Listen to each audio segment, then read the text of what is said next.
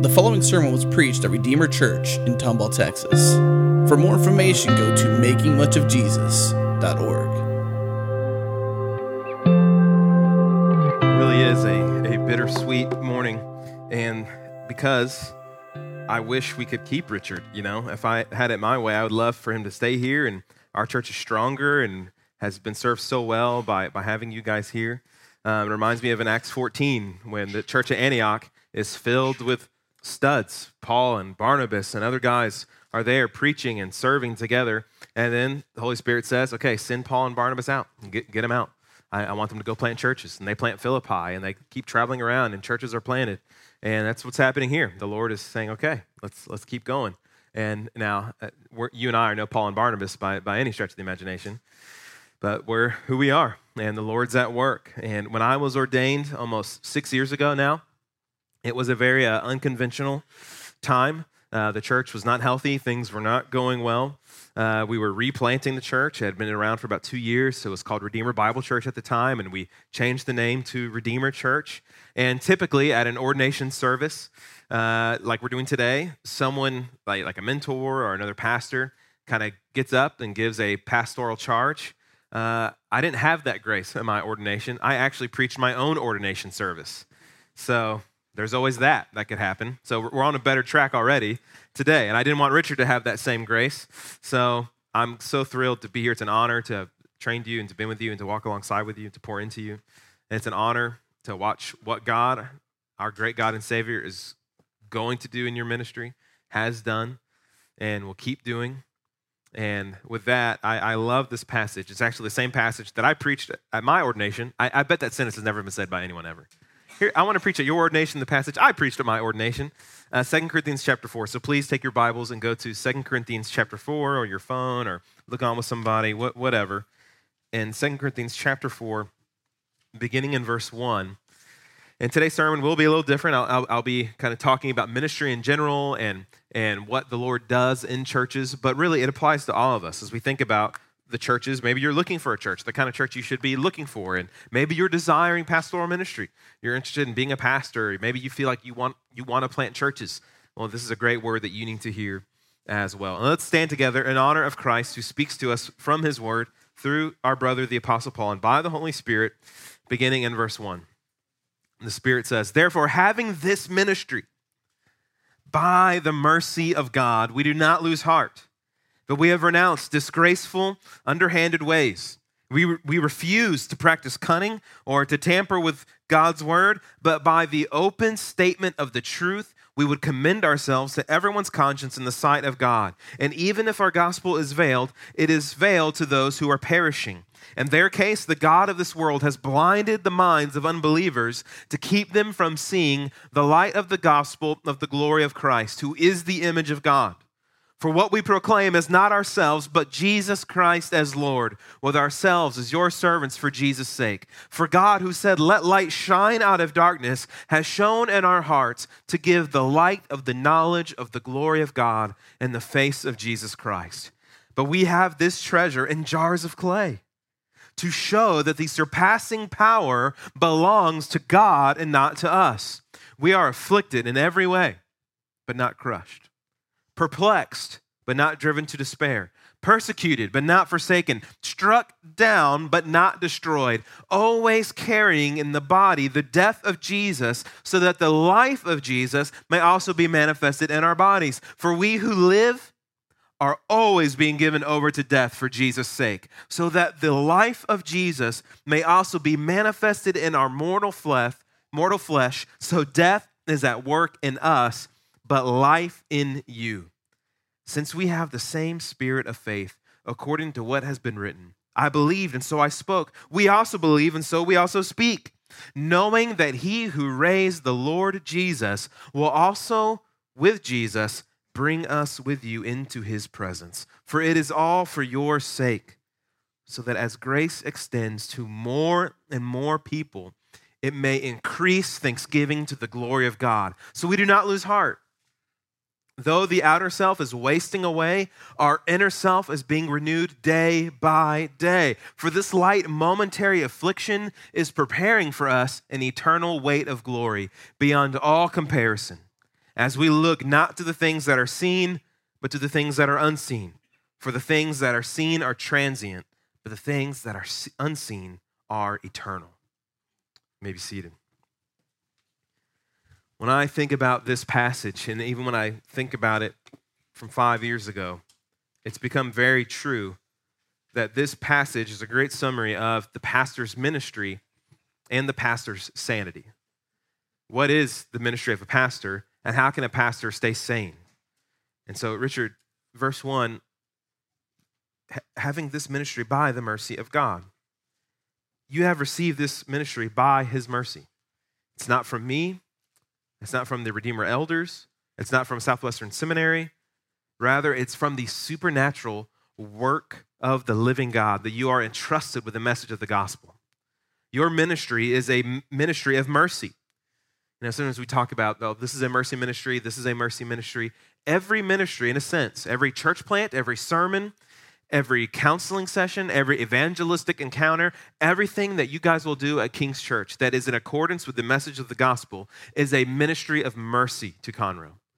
Because you have received this ministry by the mercy of God, and now your ministry is to make known the mercy of God.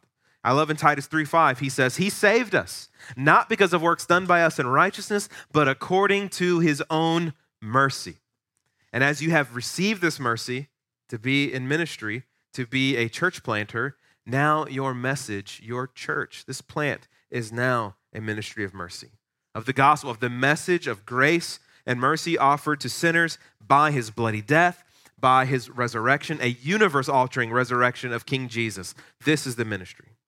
proclaiming it from the pulpit, proclaiming it from the couch, proclaiming it in the coffee shop, in the counseling session, wherever you find yourself, that your ministry is according to God's mercy and is to be about God's mercy. And when you have been immersed into God's mercy, when you know His mercy for us sinners, and when you stand in the pulpit on Sundays and you realize that if I've received this by mercy, not because I deserve it, or not even because I'm particularly good at it, it's just because God's mercy, your ministry will take on a tone of mercy and you won't lose heart because you know you've received it from the Lord. You won't lose heart when church planting seems impossible when it seems incredibly difficult, when things are not going well, you won't lose heart because you know the Lord is with you. And when you know the Lord is with you, you don't need gimmicks, you don't need shticks, you don't need slick marketing, you don't need all the powerless tactics and techniques that many, many pastors sell out for and that many churches cater to. As Paul says, if you look at verse 2, we have renounced disgraceful and underhanded ways. He said in the first verse, We received it by the mercy of God. We don't lose heart. Things are difficult. Things are challenging. He's being persecuted. He says, But I renounce all these disgraceful, underhanded. We refuse to practice cunning or to tamper with God's word. Paul says he refused to tamper. That word is the same word used when someone would go buy like a jug of wine in the first century and they'd grab it off the shelf and there would already be some water in the bottom of the jug that they couldn't see. And then they'd go put some fresh wine in it and they're jipping the people buying the wine. They've tampered with the vessel. Now it's watered down, they've been ripped off. Paul says, I refuse to rip people off. I refuse to tamper with God's word. I refuse to alter the message. I refuse to hide, to alter, to hem, to cut, to put a cultural spin on God's word. So resolve now, the whole launch team, all of you, resolve now as you already have, but do it again to renounce those ways because you'll be tempted. Because you'll see a church in the area, a new church plant comes in, and they're doing those things. And oh, if we could do those things, then maybe more, things would go better. Maybe things would improve. But that's never a strategy of the gospel. Another way you could say it would be say the hard things, preach through books of the Bible, preach a sermon on head coverings just for fun, like I did last week. I remember the first sermon I ever gave was on circumcision. That's like throwing you into the deep end. You just go. And so just say what the Bible says. It's easier to say hard and biblical things when you're standing behind this. I don't, I don't worry about you here.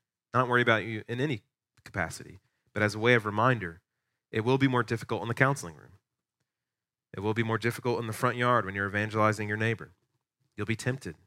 You'll be pressured. You'll feel the awkwardness. You'll have people who will claim to be Christians that will challenge you on the Bible, challenge you on can we really believe it? Is it really true? What did Adam really exist? I mean, all things that have happened to me. And in love and in grace and in mercy, you stick to the open statement of the truth.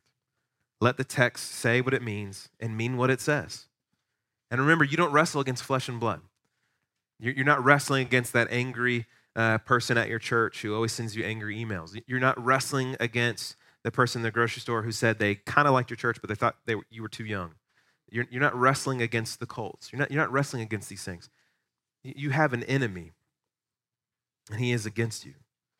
Lucifer is against you. You can see in verse 4. In their case, the God of this world, little g, God, has blinded the minds of unbelievers to keep them from seeing the light of the gospel of the glory of Christ, who is the image of God. So you have an active enemy in Conroe slithering about, deceiving and tempting and blinding and seducing, looking for seeds to steal and for people to destroy. So remember your battle. It's not against someone in the community, it's against the God of this world. And he is against your open proclamation of the crucified Son of God, risen on the third day inviting all to come to him for salvation. He's blinded them from clearly seeing. So, what do we do? There's no power in having a fog machine on Sunday mornings. There's no power in having a slick service. There's no power in having good integration systems and helping visitors get connected. There's no power in systems. Starbucks has systems, but no one's getting raised from the dead there. But here at the local church, people get raised from the dead. So, what's Paul's strategy? What should King's Church do? What should you do week in, week out? Verse 5. We proclaim. What we proclaim is not ourselves, but Jesus Christ as Lord, with ourselves as your servants for Jesus' sake. So, the strategy of the gospel of the apostles is to preach the gospel. Not sermons that really speak to the culture, not sermons that will draw a crowd. Our, our goal in church planting is never to draw a crowd. It's never just to start a service, but to plant a church sermons like Nine Ways to Raise Kids, Four Ways to Live Like Solomon, which sounds like a terrible idea. If our sermon titles begin to sound like the headlines of grocery store checkout magazines, God help us. For what we proclaim is not ourselves, but Jesus Christ. Jesus as Lord. So we get out of the way, and week in, week out, and everybody on the launch team, when they're evangelizing everything, you get out of the way. We proclaim Jesus as Lord. Jesus, Jesus, Jesus again and again and again. And I love the name of the church. I mean, the whole ministry, the whole pastor's ministry, really the whole ministry of the church is King's Church. Remember the power of that apostrophe. This is what could like derail the whole church when that apostrophe becomes irrelevant. It's his, not yours, not anyone else's. We proclaim Jesus of Nazareth as the true and living God not just as some good teacher, not just as some kind man, but as the Savior of the world and as the only way to salvation, that He is Lord. There is no other way, that He died in our place for our sins, that He rose again from the dead, and that He truly is a Galilean and galactic emperor, that He is Lord of all. And so proclaim Jesus Christ as Lord, as the Lord of mercy, as the living, breathing mercy of God. Always proclaim Jesus. If you do anything, and really, I, only, I really only care about like one thing that Jesus would be proclaimed from the pulpit to the couch. Never close your Bible without lifting up Jesus. This is his Bible. It will be his Bible after the sermon. I'm taking it for a test run. See, see how she handles. Never close this Bible without lifting up Jesus, nailed to the cross, and then sometimes guys do that. They preach and they, they get Jesus to the cross. He's been crucified, but you got to get him off the cross, get him in that tomb, and then get him out three days later and then resurrected and reigning on the throne. Do that week in and week out. And even if, like, you sit down, like, the first couple months, you're going and you, you sat down after you preach and you go, oh, shoot, I'm, I think I don't, I think I forgot to preach the gospel. You tell the music guy, hold on, man. Give me, give me a minute. I got to get back up. I got to finish. Don't, don't ever walk away from it. Oh, we'll ruin the flow of the service. There is no service if there is no crucified and resurrected Christ. It wasn't a Christian service. And always remember your confidence rests not in your sermons, not in your prep, not in your well thought out theology, which you're a great thinker. You love the Lord and you love His Word. Your plans, your sermon series, it's easy to get caught up in all the side things of a church. But remember, Jesus is Lord and the God who said, Let light shine out of darkness, verse 6. Just as he did it in your heart, as He did it in my heart, as He did it in the hearts of many in this room. This is what we preach and pray for. This is what we long, we long for. Verse 6 we're ministering in dark places. And so, the God who said, Let light shine out of darkness, has shown in our hearts to give the light of the knowledge of the glory of God in the face of Jesus Christ. And that's what you want to see happen in every community, in every place. And hopefully, you want to see that happen where you live and where you work. You want people to see the glory of Christ that how amazing Jesus is, how incredible Jesus is, because everyone has some view of Jesus. Everyone in this room came in with some kind of conception of who Jesus is. And we want to tear those down and show them the real Jesus, who is the image of God, who is the glory of God, who is the great God and Savior. This is your ministry. This is the ministry of King's Church. And this is how you will remain sane. Talking about the pastor's sanity and how everyone on the launch team can help your pastor stay sane, keep him on track. Look at verse 7. We have this treasure, what treasure? The gospel, in jars of clay to show that the surpassing power belongs to God and not to us. So, Richard, don't get down when you preach a bad sermon. It's going to happen. Happens to me every week. Don't get all giddy when you preach a great sermon. Or don't get all giddy when something goes right at King's Church. Remember who the king is and who the clay pot is. Clay pots are everywhere. There's only one king. God picked you not because you're great or because I'm great, because we're clay pots. And he shows his amazingness by using and employing vessels like us. Charles Spurgeon, one of my great heroes, he was called now in church history as the Prince of Preachers. I think that's a disservice to him because he would probably just say, I'm just a jar of clay. I'm no prince. I'm just a jar of clay. Jars of clay don't live for the praise of men, they live to pour. They just pour. I've never had a great Coke Zero and thought, man, what a vessel that was. It's what's in, what's being poured out. So just pour, just be a little teapot. Here's your handle, here's my spout, and just let it go. That's your whole call to show. And why does God do it this way? Look at what he says. To show, here's God's design, to show that the surpassing power belongs to God and not to us. So there should be an element in King's Church where people are unimpressed. I want people to be wildly unimpressed with our church. Like, this place is like not very cool. Great. Because the surpassing power belongs to God. That's what you want at King's. There should be something about church planting and about pastoral ministry that is unexplainable. If everything can be explained, oh, let me tell you, let me tell you why that happened because we did this and we strategized that. It's not of the Holy Spirit. Don't take credit for things. Don't reverse engineer the supernatural work of God because you can't. The surpassing power belongs to Him. He did it. I'm blown away at some of the things that happened at this place. And people, other church planters ask, How'd y'all do that? I don't know. He did it. So create a culture in King's Church where it's clear and everyone on the launch team remembers the power lies with God. And if everyone on the launch team keeps looking to Richard too much, you guys keep looking to him for everything, you're putting too much pressure on a clay pot and it'll crack. He's just a clay pot, and so are you.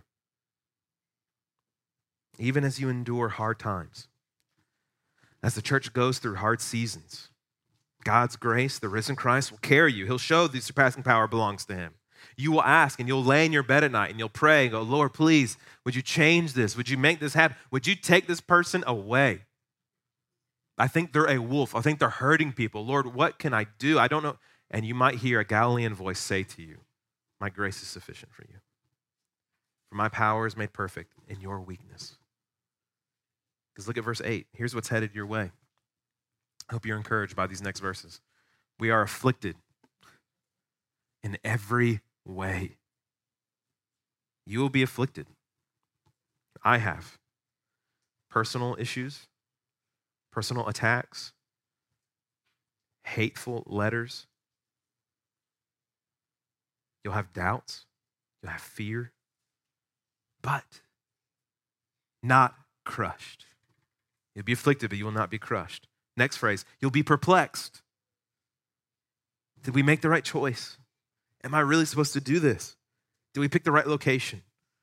What should I do with that person? I think I give them too much leadership. I, I give them too much influence. I, I thought they were with us. Why did they stab me in the back? I, you'll be perplexed, but not driven to despair. You'll be persecuted. It's coming. All of us, everyone in this room in years to come, you will be persecuted. But, as Paul says, not forsaken. You will be struck down. You'll be knocked down a few pegs, literally, is what that means. The valley of the shadow of death is real. But you will not, next phrase, be destroyed. For the Lord is your shepherd. He was already afflicted for you, and by his wounds you have been healed. He was already crushed for you in your place for your sins, and it was the Lord's will to crush him. The gospel is your sanity. The gospel you preach will be the gospel you need. It will, it will always be the stabilizing force in your life. You'll never, in no Christian in this room will ever discover anything that gives more of an anchor, more of a steadfast hope, more of a solid rock than Christ Himself. And then what happens is verse 10. We're always carrying in the body the death of Jesus so that the life of Jesus may also be manifested in our bodies. Verse 11 For we who live are always being given over to death for Jesus' sake, so that the life of Jesus may also be manifested in our mortal flesh. Mortal flesh. So death is at work in us, but life in you. So now you carry with you the death of Jesus because you've been crucified with Christ. And you carry now the life of Jesus because it's no longer you who live, but Christ who lives in you. You die to self every day. Pastoral ministry is 10,000 different deaths. And Jesus himself will become more and more real to you as you live from his life. He'll become more precious. He'll become more amazing. He'll become more stabilizing for you. And when you model that for King's Church, when people see it and they see your life and they see you being totally stabilized by Christ, they'll learn from you that Jesus is more than just any, okay, he handles my eternity, but Jesus is an all encompassing Savior that he handles all of life. It's death for you, but life for them. And as you know the resurrection of the Lord, you can weather any storm because you know where you're headed. Look at verse 14. Knowing that he who raised the Lord Jesus will also raise us with Jesus and bring us with you into his presence. So, the chief aim of your life isn't planting a gospel centered church. That is one of the aims. But the guaranteed destiny of your life is the presence of King Jesus. And that's where the whole focus of the church, and I hope that everyone at Redeemer is, is feeling that as well. Where are we headed together? Because Jesus raised from the dead, 14, He's raising us with Him, and we're all going to be raised from the dead if we believe in Him, and we're going to be with Him forever. So you keep that as your focus and as your aim, that we're all going to be raised from the dead. And I hope we're all headed to His presence. So you keep that as a focus when things aren't going as well as you planned. And especially keep that as the focus when things are going better than you planned. It's very easy when things are difficult to go, okay, we got to look to Jesus. When things are going well, that's when faith really becomes reality. Do I still look to Him? And remember the hope, prayer, and the point of church planting. What did Paul tell the Corinthians here about his ministry? Look at the end of the beginning of 15. For it is all for your sake he says, I did all this. I was afflicted and all these, carrying the body of the death of Jesus in my body. It was all for your sake. It's for them. His ministry was for the Christians in Corinth. And you will sacrifice and you will serve and you will preach and you'll equip the saints and you'll die every week and you'll prepare for hours, 20 hours on one 40 minute sermon. And you see people fall asleep on Sundays and people are disinterested and you're like, what am I doing with my life? You know?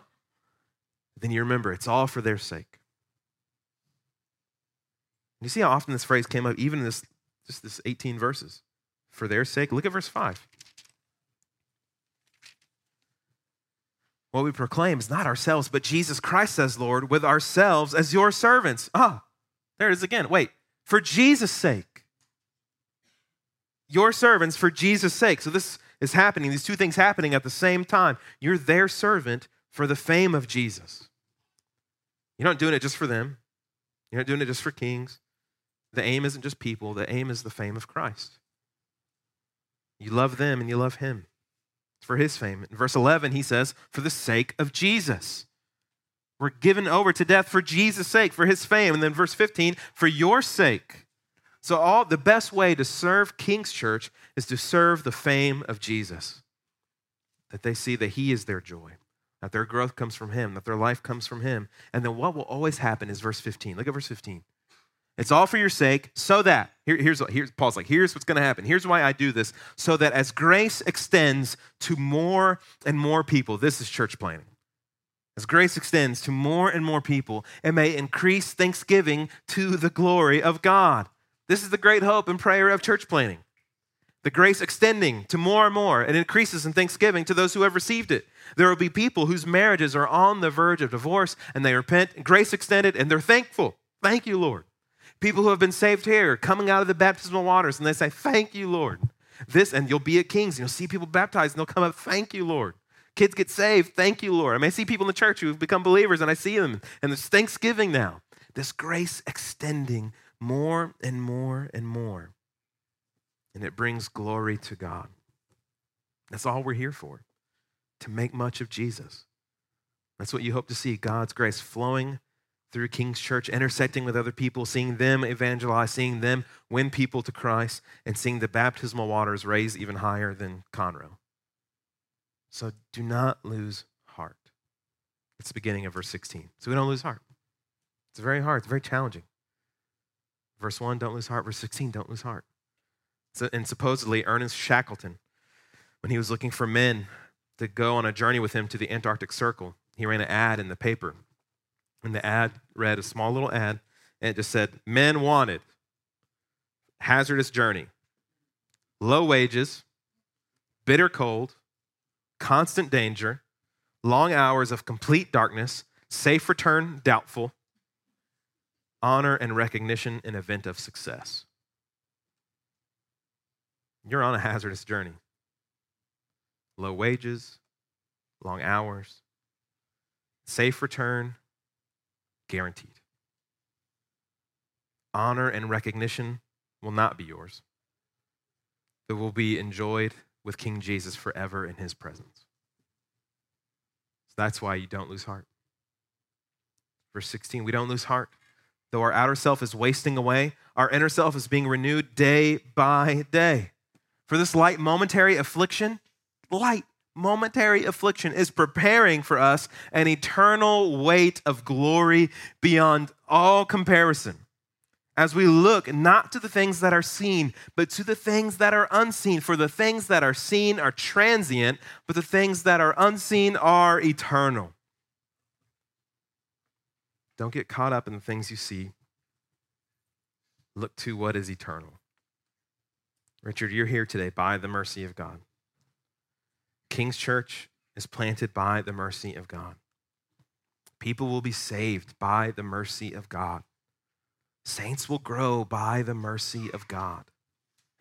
An eternal weight of glory is headed your way. And pastor them toward that prize. And my last piece of pastoral advice, not ever, because I know we'll talk regularly, is just this morning remember Jesus Christ as Lord. That's really it. That's every, what everyone should hear today. I know many of you probably think, what in the world should I take away from all this? Jesus Christ is Lord. Jesus Christ is Lord. And may King's Church bring great glory to King Jesus. And now it's my privilege. And I know I said in the first service, sounds like I'm about to do a wedding now. It's my honor and my privilege to see you be, become ordained, not, not power not given me by the state of Texas, but by the Lord Jesus, for the elders to ordain you for the ministry. And so I'd like to invite you guys to come up um, and the rest of the King's Church launch team, if you guys want to come up as well and, and surround them, and we'll, we'll pray.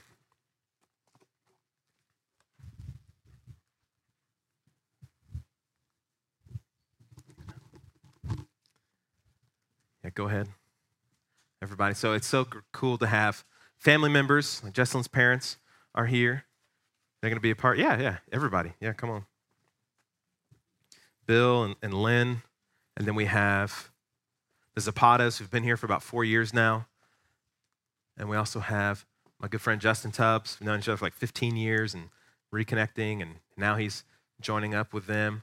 Uh, Cliff and Terry Healy, been here for about a year, now moving to Conroe, and all these kids all headed together. You guys like need a children's ministry now, immediately.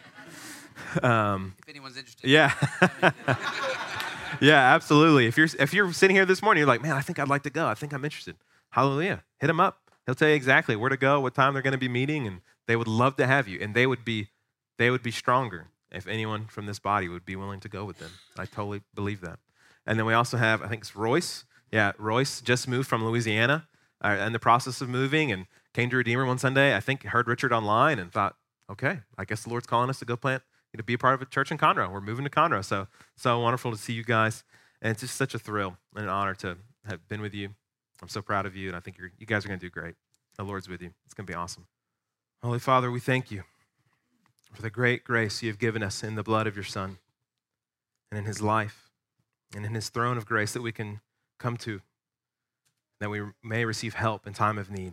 And so may the throne of grace be frequented by Richard and Jess and all the launch team. And may you do a great work. May many come to know you as they go and make disciples in Conroe teaching people to observe all that you've commanded, baptizing them in the name of the Father and the Son and the Holy Spirit, and remembering that you are with them always till the end of the age. So, Lord, would you flip Conroe upside down?